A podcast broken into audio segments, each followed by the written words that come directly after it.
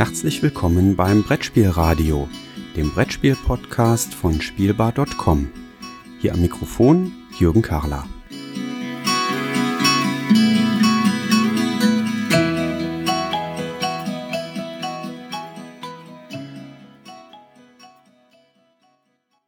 Ich darf hier zu Gast sein bei Haber auf der Messe Spiel 2017 in Essen und mir gegenüber sitzt Anke Gleichmann, die bei Haber ein Teil der Redaktion für die Kinderspiele ist.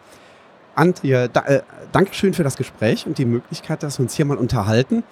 Wir hatten in vergangenen Folgen schon mal ab und an Redakteure von anderen Spieleverlagen, aber ich kann mir vorstellen, Spieleredaktion für Kinderspiele funktioniert wahrscheinlich noch mal ganz anders, oder?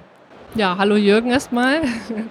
ja, wobei ich, also vorab, ich muss sagen, wir sind äh, in einer Redaktion bei Haber, äh, wir sind insgesamt sechs Redakteure und bisher war es auch immer so, dass wir Kinderspiele entwickelt haben.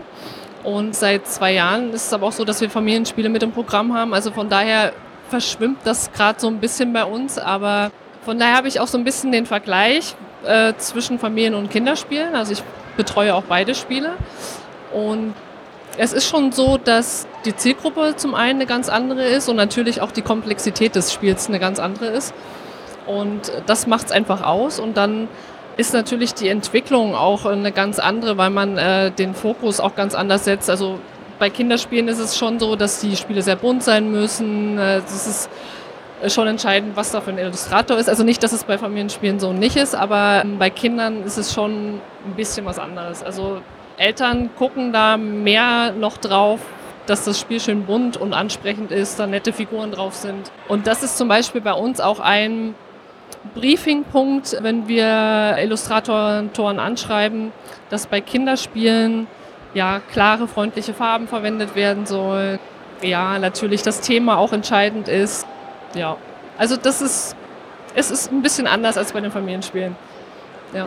Ich glaube, eine Sache ist bei Haber auch noch ein bisschen anders, weil ihr müsst, glaube ich, nur eine Etage runtergehen und dann seid ihr auch gleichzeitig in der Produktionshalle, wenn ich das richtig in Erinnerung habe. Ne? Ganz genau. Also es ist ein, das ist ein Riesenvorteil, vor allen Dingen gerade bei der Entwicklung, weil man dann auch einfach mal mit der Produktion direkt sprechen kann. Gibt es irgendwelche Probleme? Sollten wir irgendwas anders machen? Zumal ja auch die Holzfertigung bei uns mit im Haus ist. Also wir können dann auch direkt schon mal Muster in Auftrag geben, sodass wir das auch so auch direkt schon mal ausprobieren können. Und da gibt es schon den einen oder anderen Fall, wo dann die Technik auf uns zukommt und sagt, hey, passt mal auf, also das ist jetzt nicht ganz so geeignet, weil wir dann Probleme beim Einlegen haben oder vom Druck Probleme bekommen würden. Also das ist ein sehr, sehr großer Vorteil bei uns im Haus, ja. Mhm. Ich, ich, durfte tatsächlich letztes Jahr einmal eure Produktion besichtigen und ihr habt ja auch so einen ganz tollen Roboter, der automatisch Würfel stanzt. Das war letztes Jahr so das Highlight, also war wohl relativ neu in der Fabrik, ne? Ja, ich weiß nicht, ob das letztes Jahr schon war, aber es die ist noch nicht so sehr alt, die Maschine, ganz genau, ja. Das ist schon toll zu sehen. Ja, das war ganz faszinierend, in welcher Geschwindigkeit da die fertigen Würfel dann aus der Maschine rauspurzeln und wie, wie zügig das geht. Das war sehr beeindruckend. Vor allem, wenn man dann ein Stückchen weiter die alten manuell bedienten Maschinen sieht, ja, einem dann bewusst wird, wie viel Arbeit das eigentlich ist, so einen Würfel zu prägen und was da alles dahinter steht. Das also ist eine enorme Erleichterung, auf jeden Fall. Ja. ja. ja. Aber wie sieht denn dann so ein äh, Alltag eines Spieleredakteurs aus? Also ich kenne normale Bürojobs, aber ich glaube, das ist kein normaler Bürojob, ne? So normal ist es nicht. Nee, genau. Es ist auch immer ganz lustig, wenn Leute mich fragen, was ich beruflich mache und ich dann sage Spieleredakteur, dann äh, sind die natürlich immer total interessiert und fragen mich das Gleiche. Ne? Was machst du eigentlich den ganzen Tag? Ich muss tatsächlich, tatsächlich sagen, dass ich dann antworte, ja, wir spielen. und aber das ist es nicht nur. Also wir, wir spielen tatsächlich viel, wir müssen viel testen. Also bei uns ist es so, dass wir mindestens einmal die Woche auch in einer größeren Runde zusammensitzen und da die ganzen Prototypen von äh, den externen Autoren äh, testen. Wir entwickeln auch Selbstspiele, also das ist bei uns ja auch möglich, dass wir das machen können.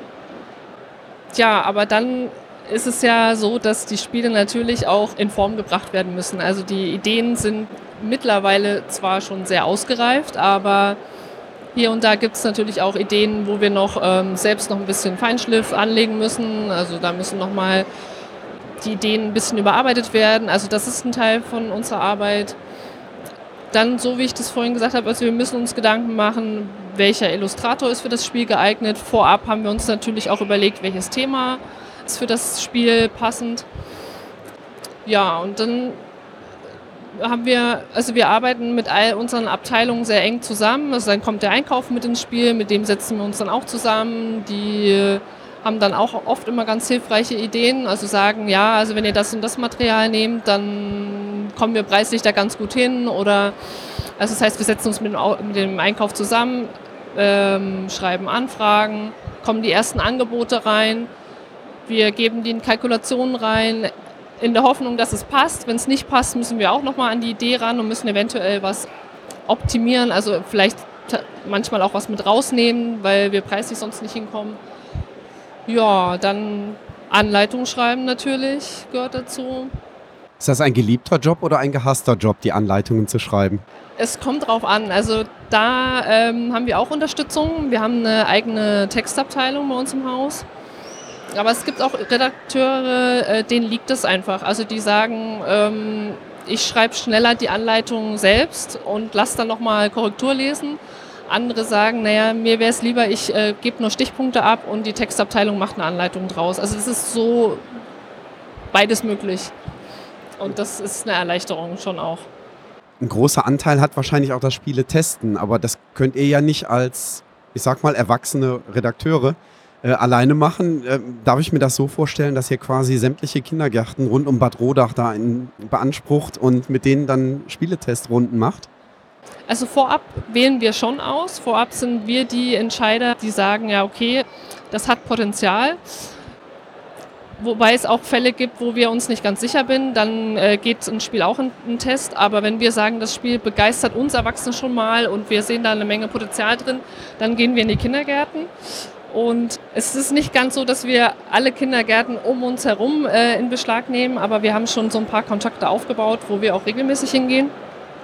Unser großer Vorteil ist allerdings, dass wir einen firmeneigenen Kindergarten haben. Das heißt, also wir haben die Testpersonen direkt bei uns im Haus. Das, das grenzt an Kinderarbeit, ja? Äh, ja. ich denke nicht. Also ich, sie haben eine Menge Spaß und Arbeit, ne, würde ich jetzt mal äh, nicht unbedingt behaupten, dass das so ist. Was der Vorteil davon ist, ist, wir können ganz schnell äh, einfach mal agieren. Ne? Also wir haben was auf dem Tisch, es muss schnell eine Entscheidung getroffen werden, dann ist natürlich ein hauseigener Kindergarten Luxus ohne Ende. Hast, hast du einen Tipp? Ich gehe auch ab und an in Kinder oder ich versuche zumindest in Kindergärten zu gehen und dann Spielevormittage zu machen.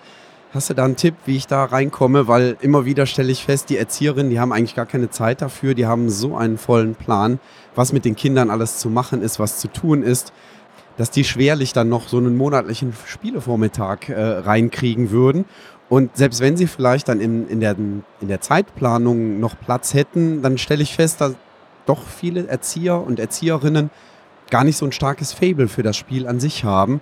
Und ich mich da tatsächlich, obwohl ich sage, ich mache das kostenfrei für euch, ich bringe einen Haufen Spiele mit, bringt mir die Kinder einzeln oder immer so in Vierergrüppchen mache ich meistens, bringt mir die rein und dann spielen wir ein bisschen was und dann kommt das nächste Trüppchen rein. Es ist wahnsinnig schwer, quasi so in der Kaltakquise äh, da in Gruppen reinzukommen, stelle ich fest. Ja, das, also die Erfahrung haben wir bisher nicht so gemacht. Das ist die Frage, ob da der Firmenbonus mit dazukommt. Also wir ähm, können schon sagen, dass die Kindergärten, die wir angesprochen haben oder ansprechen, immer sehr interessiert sind dran. Es kommt drauf an, ich weiß nicht, wie du das handhabst, ob bei dir die Erzieher da immer mit dabei sind. Also bei uns ist es dann schon meistens so, wir sagen, so wie du es auch gesagt hast, wir hätten gern vier Kinder. Wir müssen da auch nicht äh, jetzt irgendwie einen Erzieher da noch mit in Anspruch nehmen.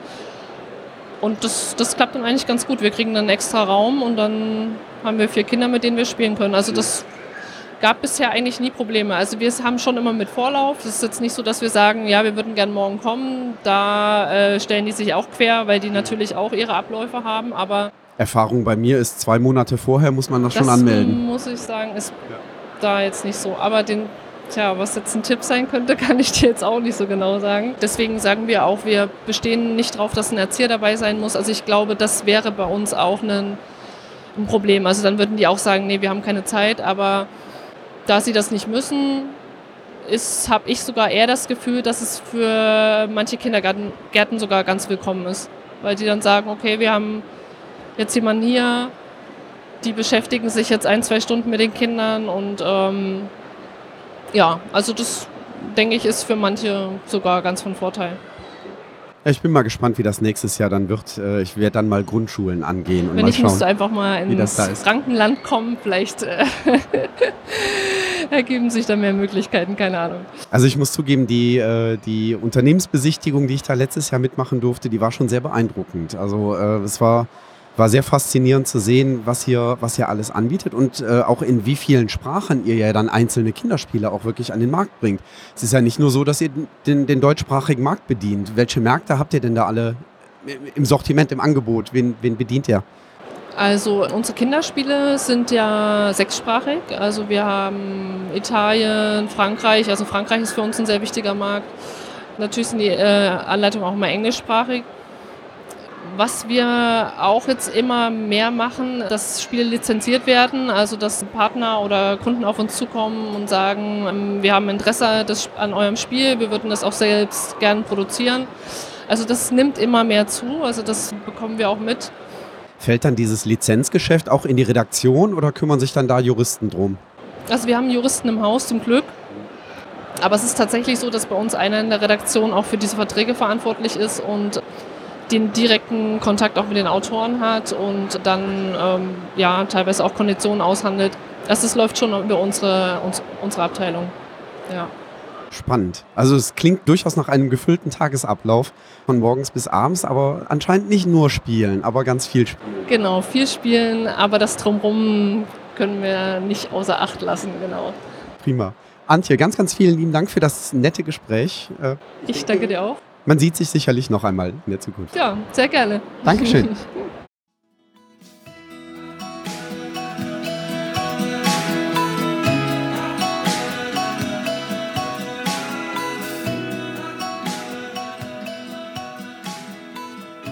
Vielen Dank fürs Zuhören.